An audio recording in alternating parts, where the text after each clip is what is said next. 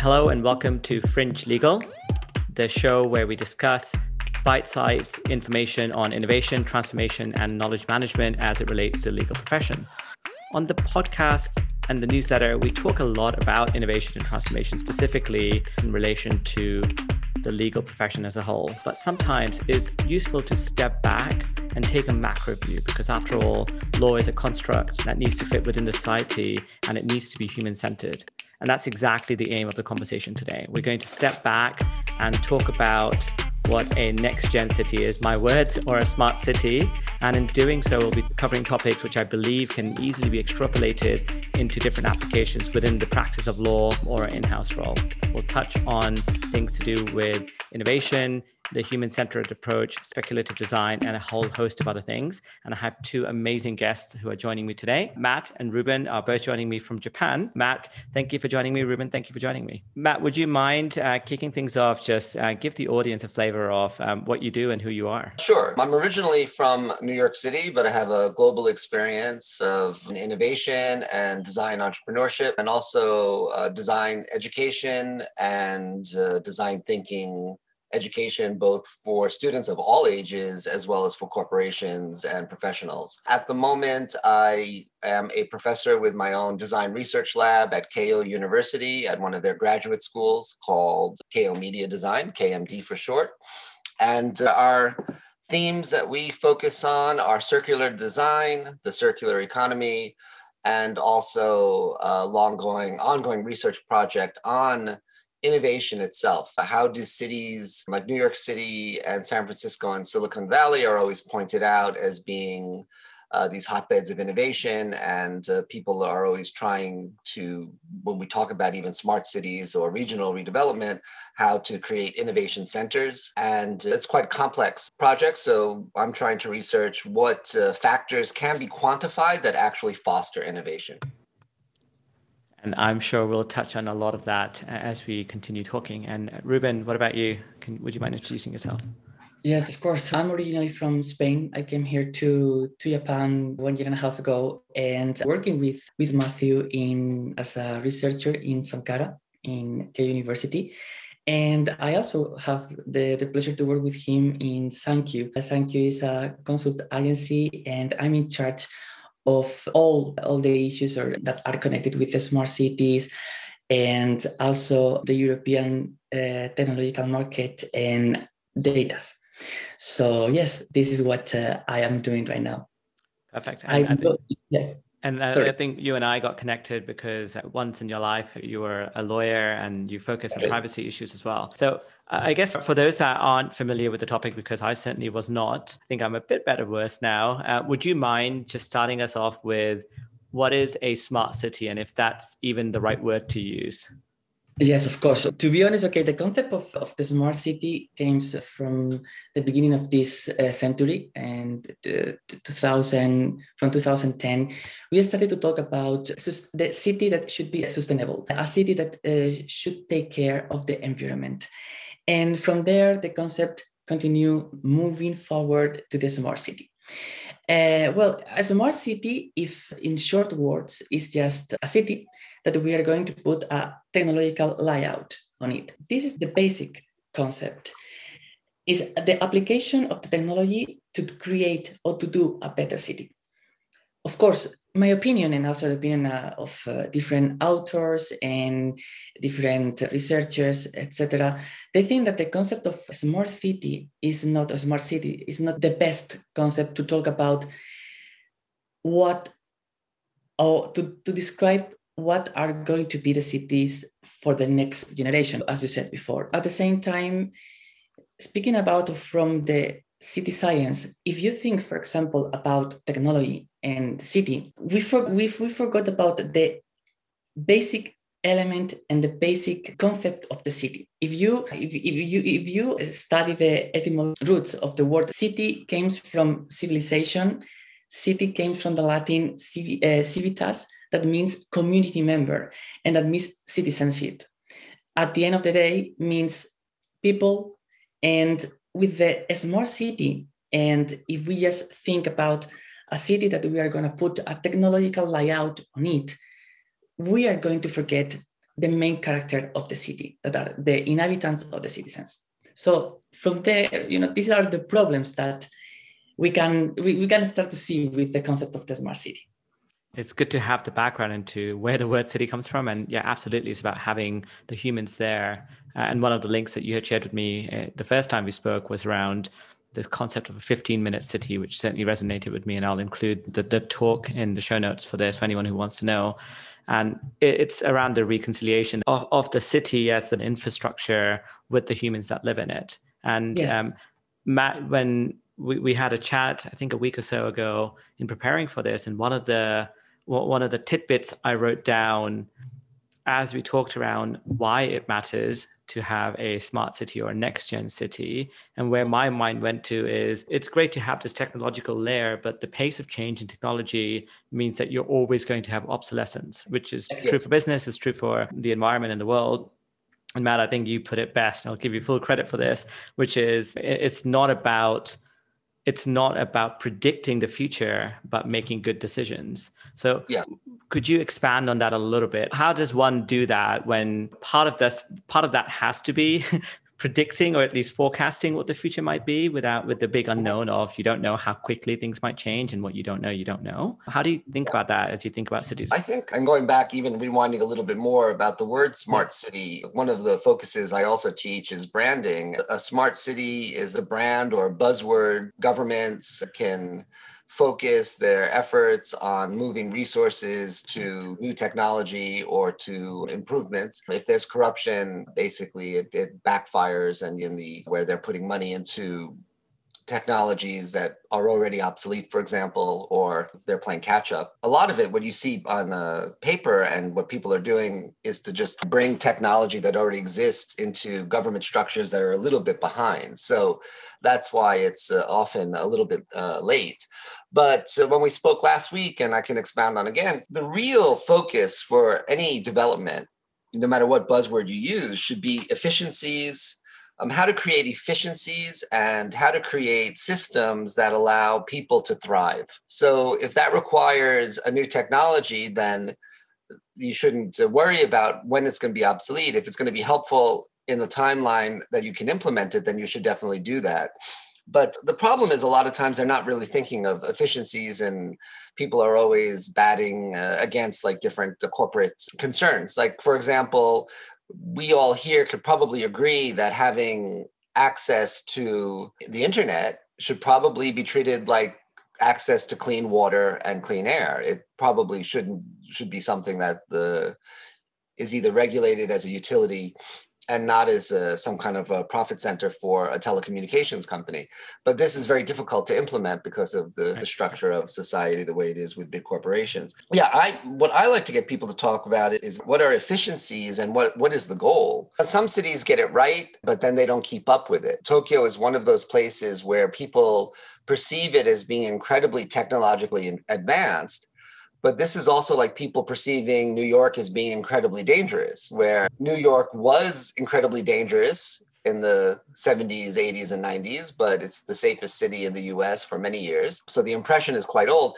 And Tokyo was incredibly technologically advanced in the 90s, but they have not kept up. So they invested very heavily in fiber optics. Mm. Um, and it's not that fiber optics are obsolete it's just that now we have 5g and, and, no one could predict that the in the 90s that the explosion of the smartphone and portable wi-fi and, and how easy it would be to have a wireless society. But when you look at it about efficiencies it's not like people weren't predicting that it's just it wasn't the common area that people were investing in. It was those were really hot stocks in the 90s uh, fiber optic companies and then they all collapsed. It, it sounds like it's finding that balance of listening to those that are actually keeping their finger on the pulse, so to speak, around innovations. And innovations doesn't always mean technology. And I think we can dig into that a little bit with some of the example yeah. cities that you talked about before. But also finding that balance between what's required to create something sustainable and the regulation, right? Because eventually it will need to be regulated. Most things end up being regulated in some way or another, but there needs to be enough freedom, perhaps during the growth stage, perhaps during the early stage, with some form of structure. So actually, if the the alpha beta phase the experiment is successful there is a path for it to continue to thrive. So yeah i think that would be interesting. And i think one of the things you mentioned and this comes up in the legal profession all the time when people think about innovation their mind always goes to technology first. And that's important but it's a way of achieving an outcome. You have to understand what you want to achieve. That is something that i've built my career is uh, that people are always exactly what you said. They have an expectation of innovation with technology. If there's no new iPhone or new Pixel phone or new tablet from you know Microsoft, then the company is not doing their job keeping up on innovation. And uh, my brand, since it's on hiatus, Nuka, the concept there was to take the whole concept of innovation and the revolution of interface design and bring it to simple physical products and simple processes. What kind of efficiencies can you create? Through by simplifying language. People talk about technology but if if your messaging is still overly complicated especially if we refer back to the legal system one of the things oh here i'm going to go off on one of my tangents. People talk about japanese uh, they say that uh, Japanese as a language is very difficult because it's very vague and abstract. But since I'm bilingual in English and Japanese, I could tell you that Japanese grammatically and structurally is perhaps one of the most exact languages in the world. You could say exactly what you want. It's there's a difference between synthetic language and logical language, but I won't get into linguistics. but the thing that makes Japanese so abstract and, and difficult to communicate is not the, the grammar and the actual language itself. It's just culturally Japanese people do not, they, it's an island nation. People have Tokyo reached a population of a million before London or New York did. It's uh, personal space is viewed very differently here than in other countries so that affected the way people communicate and they started using their language in a very non-direct way so people think that because americans are so direct that they think that english is a very direct and succinct language but my hypothesis is that the reason there are so many more lawyers per capita in the us is a linguistic problem is that it's very difficult right. to communicate exactly in English, like to, to write sentences where you understand who is the subject, who is all the different parts of a complex uh, issue. If you don't have a lawyer, you can't write language in a way that's very succinct and very exact. So the reality is counterintuitive. Like Americans are direct, but the language is not really direct. English is actually a very difficult language to write super right. complex ideas in a direct way. Yeah, for sure. In that sense, yes, exactly. The focusing on technology only is quite misguided, for example. And then to bring it back to what what is innovation, right? What, when you look mm-hmm. at what is innovation, this is uh, if you rely purely on the technology, especially in the context of smart cities, you're totally going to miss. You have all these regional cities that have these smart city initiatives and they think that we're just going to have this technology yeah. and we see this now everywhere actually oh let's build innovation centers so you build right. these big buildings uh, with co-working spaces and high-speed internet and they think that people are going to move to right. their city and that's without analyzing the simple like why do people live in chicago or new york? We've done surveys with our research lab. Right. and it's they want to have access to live music. They want to have access to museum shows. It's not the access to the technology that makes people gravitate to these innovation centers. And if a government misses this point it doesn't matter how much investment you're going to put into your internet infrastructure or whatever new you know buzzword technology there is you're just not your goal is not going to be you're not going to be successful reaching your goal. So yeah. it's also important to articulate the goal and that's also you could do that without technology. And so as technology becomes more ubiquitous then it doesn't it's no longer the thing that people are basing their livelihood decisions on. It's the cultural elements uh, i think that's what you're getting to. That's the mm-hmm. thing that's unique about different places and people may want a certain type of lifestyle and they are more willing to move because of that. Um, Ruben, from your perspective, I'm curious, how does privacy fit into one of those things? And as I did my research, I don't want to just, I think it's important to think about all of these topics, but certainly one of the items that comes across as backlash is if you think about smart cities, and especially as people think about in order to do that, in order to know what the citizens want, what the individuals want. To make sure things are working, there needs to be a level of measurement. There needs to be a level of perhaps monitoring, which in the environment that we are in today, that does not go down well generally. So how does, you know, how do you design something where you do want to leverage the data, but without being so impeding? Yes. Okay. The citizen or the inhabitant needs to be in, in contact, in direct contact with the with the administration uh, of the city. So to create a, a flow of, of communication between them. And this is one of the main points of a human-centered city or let's talk about a new city or a city that thinks about the uh, the inhabitants. First of all, we need to talk. We need to say that in a, a new generation of cities, or, or, the city that we want to to build right now, focusing in the in the inhabitants, we have to think about the data, but not the private data. So the data should be open uh, we need to think about transparency. We need to think about uh, open government, and we need to think about the re- reutilization of the data. So this is one uh, topic, and the other topic is, as you said right now, how we are going to keep the privacy of our citizen. And to be honest, a simple question, a simple answer is to create systems based on privacy by design.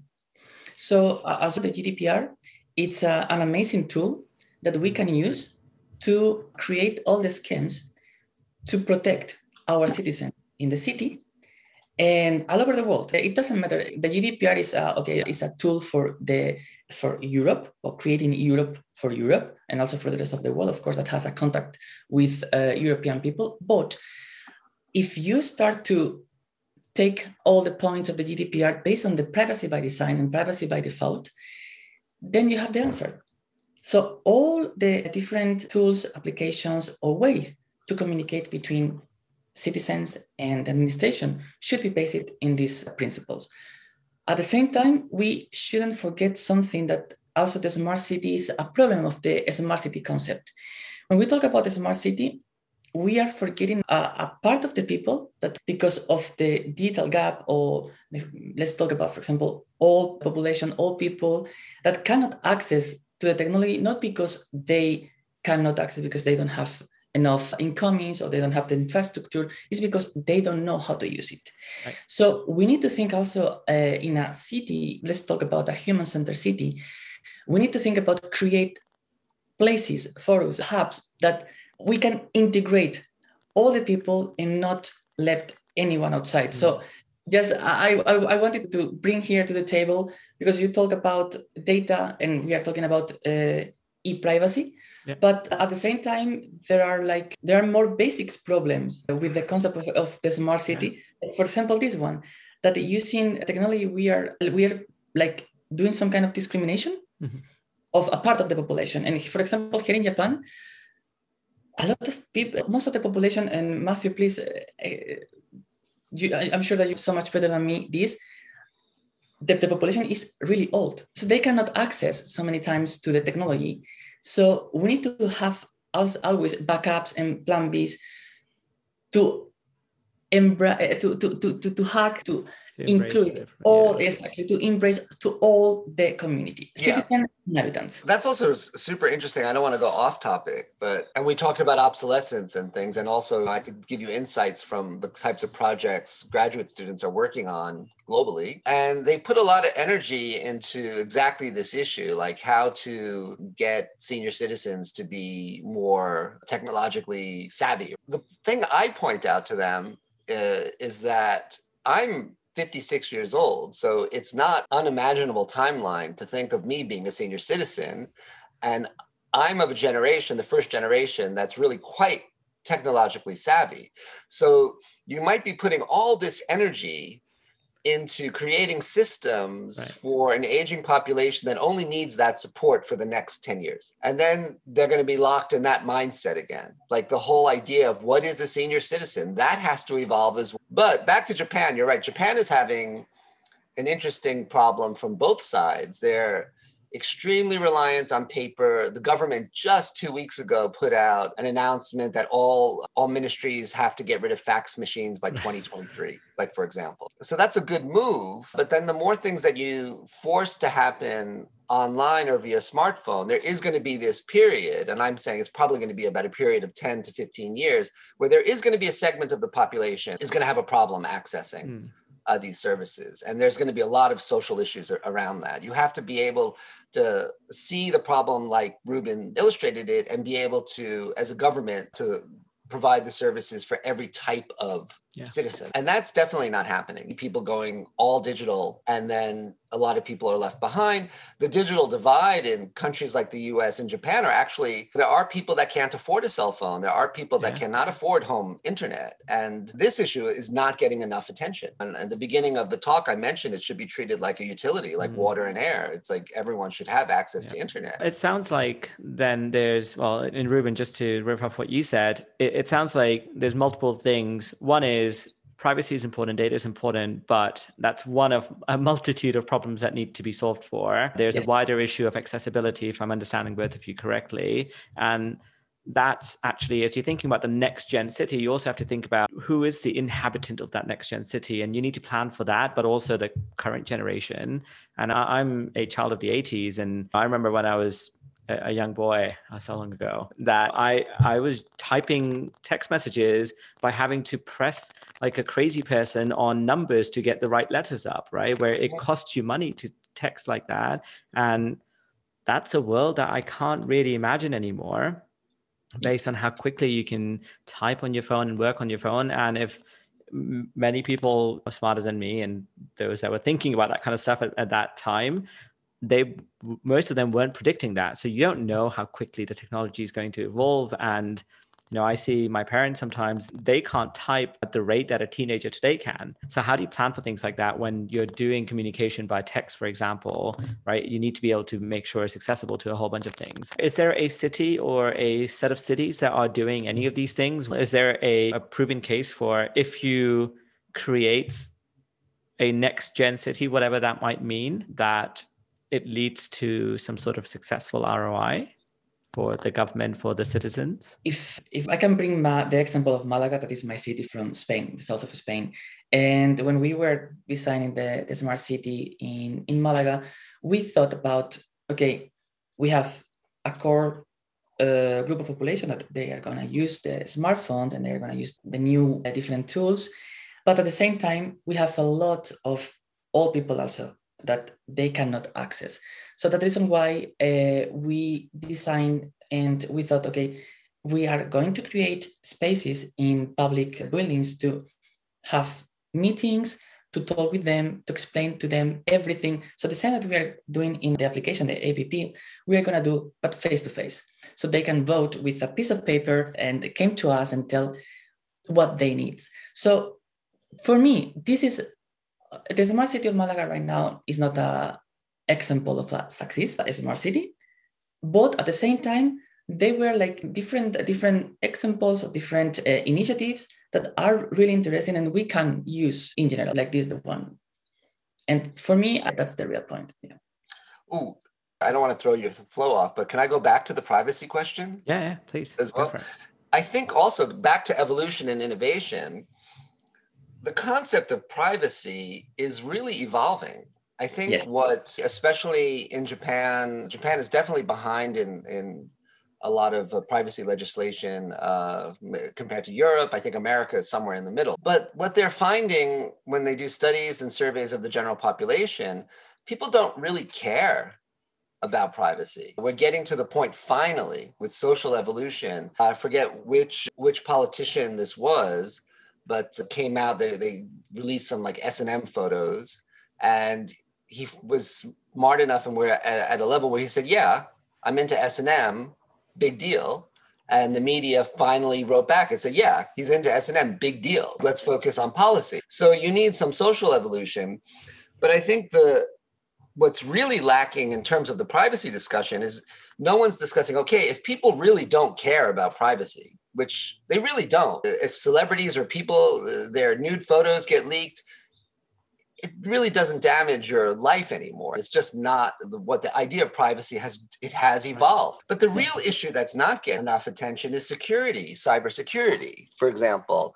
Like uh, it's okay if you're sharing a lot of information, but that should not compromise your bank account. that yes. should not compromise your credit score. It shouldn't compromise your ability uh, to apply for visas or your driver's license.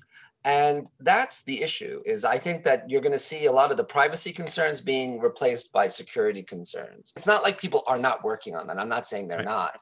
But I think that again, I think the privacy discussion is getting it's just getting a little bit old because I just don't think it's as important as security even though it's mixed up and they're they're they're certainly they're intertwined as well because of course you need to be if you have top-notch security then you worry a lot less about privacy or certainly your loss of privacy as it might be. But you're right the perspective is definitely changing. Um so i'm conscious yes. of time. I would love to talk a little bit about your lab. So either one of you tell yeah I, I guess in a nutshell what's the purpose? What does it do? And then i have a bucket full of questions uh, off the back of that Oh, sure. I'll start then. The main focus is circular design. The university, the grad school that we're at, the mission is to find innovations that improve society at the intersection of design, technology, and policy.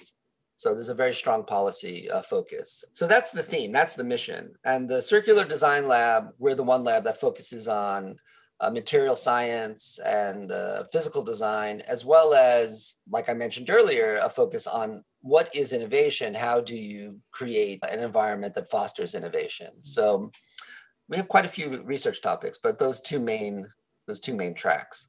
And uh, so the students are working on uh, a lot of different topics, but they all fit thematically into the one of those two buckets, for example. One of the problems also one that smart cities get involved is when you're in a university setting or you talk to companies, especially in Japan, there seems to be an innovation deficit. You see this everywhere that companies want uh, employees uh, and innovation groups and what's happened that's really uh, i guess uh, another thing to mention is it's really hard to hire really talented people now because everyone gravitates towards the big tech companies. The really talented programmers they would like to work at apple or google for example. So mm-hmm. how do you compete not just as a city how do you compete as a company or even as a university? How do you get top researchers? How do you get these people if you're not creating an environment that is attractive to people that are innovators, right?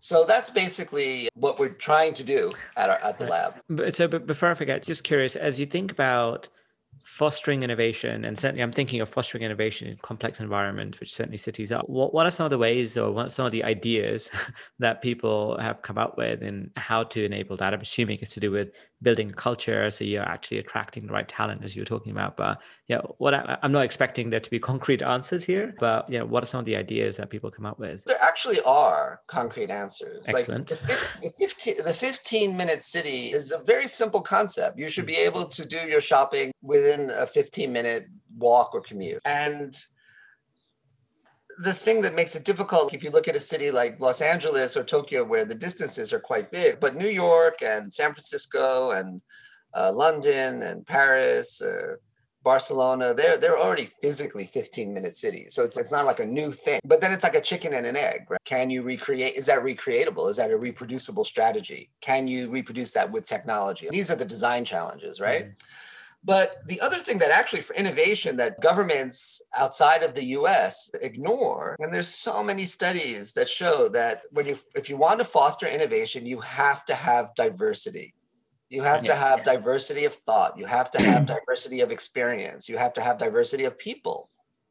Now, if you're in a country that limits immigration or only has visas for people working in finance, then you're not going to create uh, a human community that's diverse. So you're missing you're totally missing the point. So those people tend to they don't the government governments like japan i hate to call them out but i am here they're missing the boat on what diversity actually means. It, it means uh, that you have to have great protections for lgbt rights. It's just that's a standard thing in every g7 country but Japan. Yet when you tell them, if you fix this, you will increase innovation, the people that could actually fix it, which are people at a high level of government, they're intransient and they don't fix it.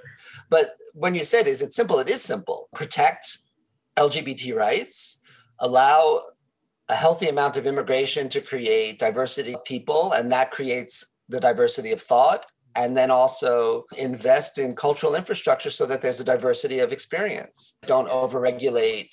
And of course, all of this has become so difficult with Corona, with the COVID crisis, how the movement of people and cultural events and everything. And I think that it, but it might be a watershed moment. It might show that, yeah, you know what? This was really negative, a negative impact. The the lack of movement. That's exactly what I was hoping for. Some ramblings on this because I think about this. I talk to people about this a lot. I, I, think you are right in that the solutions sometimes are simple, the execution is difficult. So it's getting there. And you talked about the 15 minute city. One of the other things which I loved around the features of that 15 minute city was each square meter of the city is used and can serve a different purpose. And Ruben, you were talking about this, right? How one space can actually cater to different demographics and different functional uses. Yeah. So you're not wasting anything. It's sustainable, and it actually, but that requires a lot of thinking. It requires some brilliant design, which of course is important.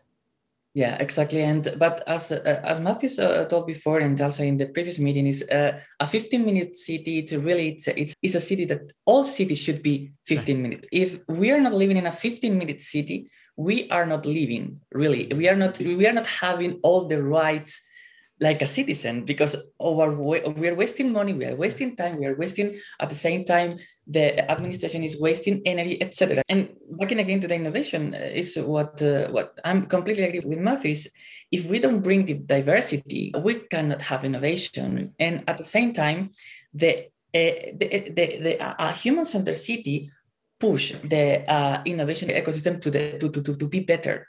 Because look we have to answer problems every day. We are trying to be resilient with the technology. So we are an open source technology in words of in the words of at the end of the day everything is connected. Hmm. yeah. That's also an important point about the 15 minute city. I was talking about diversity and i forgot to mention one of the other key components to foster innovation is collaboration. And it's very hard to collaborate if it's very hard to get from point A to point B. And if you're not creating opportunities to interact with other people, whether it's planned, and then the other thing uh, that's also often researched is these happenstance moments, these creating these interstitial spaces where happenstance can happen. And that's where innovation happens, where you, and some people get it like, I have to say, I'm part of a community here in Tokyo where we have a co-working space called Shibuya Q's. And what's very different about what they do, they curate the people actively. So there's actually a people curator there every day who notes because you check in with facial recognition technology great no key cards but the technology is great because the curator gets a list of everyone who's in the space in real time and they are trained to think okay Mr. Waldman would really benefit from meeting this person.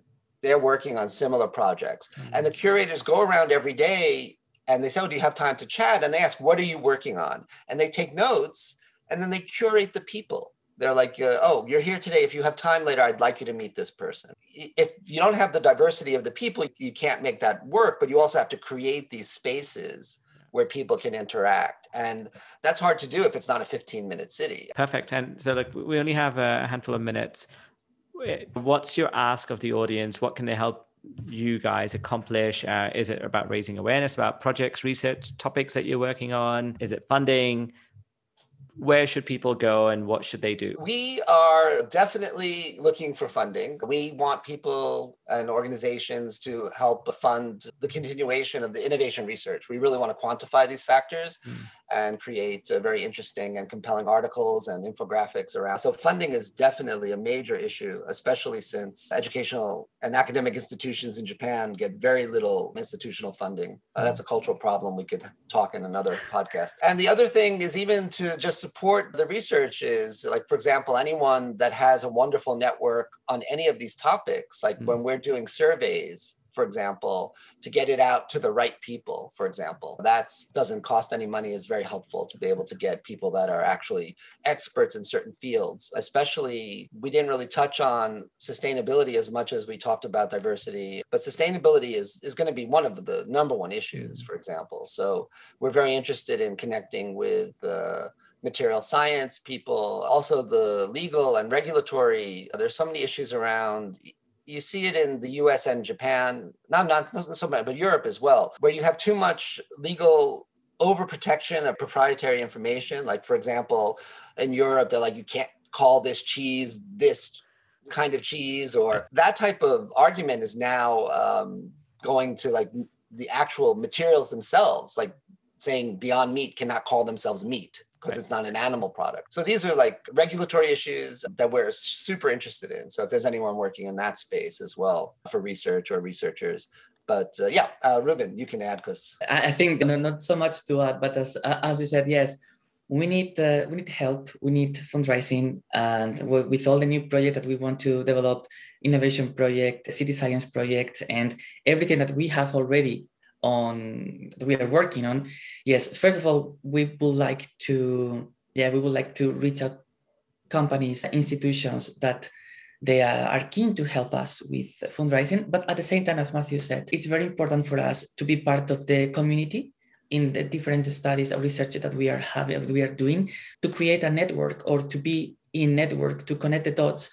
Also for us is very important. So we have these two had said to request yeah. fundraising and also connections and that's for the academic side we mm also have a consulting company called we uh, with product design and branding and mission statements and mm. uh, also with market entry for japan japan is a super interesting market so we do consulting on what uh, types of uh, research is happening in Japan that's not being commercialized, for example. Um, for my core audience, which is legal professionals, I'll make that connection that almost all law firms and all in-house companies are focused on doing some sort of a social good and thinking around what does the future look like from a sustainability perspective so mm-hmm. actually if it's not for that and many of the listeners have vast networks if academic funding isn't the top thing on your priority list, then actually the network itself can be really beneficial. And from a corporation point of view, that's really important because a lot of the firms I work with as well and others I know are working in that listen to this podcast. Yeah. They have international reach, right? They have uh, big offices in Asia Pac. They have offices that are in Japan, in fact, and or are trying to expand into Japan. So I think a lot of what you said certainly could be quite beneficial. And yeah. I, I know Matthew, one of the things that stood out to me me last time we spoke, which we didn't get a time to touch on, was the whole point of quantifying all this information is so you can actually start showing return on investment from this thing, right? So there has right. to be some connection to a business value prop from all of this going on. Yeah, exactly. And then the other thing to mention, I'm fully bilingual. So Oh yes. so that's one thing. The thing also with the legal profession that's uh, you're, you're, right. We don't have enough time. Is I was so excited about the Green Deal in the EU, and then then very depressed about watching the news of how it's getting watered down when it gets closer to implementation. But I think if lawyers are more educated on these subjects, they can convince their clients better that the short term interest is actually detrimental. If you look at what's happening in the petrochemical space, eventually it's going to be much more highly regulated. It's not happening fast enough. But if the legal counsel in these corporations can, like you said, quantify and show them that this might have some short-term pain or this your shareholders might not like this, but if you don't do this, you're not going to be in business in 20 years. That's and I think that often the legal team people look at the marketing team, the marcoms, and the executives for a lot of this type of direction. I'm uh, very strange as a designer and a creative. I'm very well versed in legal issues. Like I've from because of my own process with design, physical design, and trade dress and trademarks and whatnot, having to do with Madrid Protocol and internationally and technology patents and utility patents. I really always respected the legal teams within the when I did work in the corporate world. Mm-hmm. I was the creative director at Reuters at one point. They had an excellent legal team. So I think that lawyers can be a wonderful force for good. Yeah, exactly. Yeah. Um, perfect. And so in the show notes, I'll certainly link to both of your LinkedIn profiles as well as to to SanQu and also to Samkara as well. And if there's anything else, and then I'll be more than happy to include that. But thank you so much, both of you. Appreciate your time. A great conversation for me, and I have multiple pages of notes. Thank you again for coming on. Thank you so much.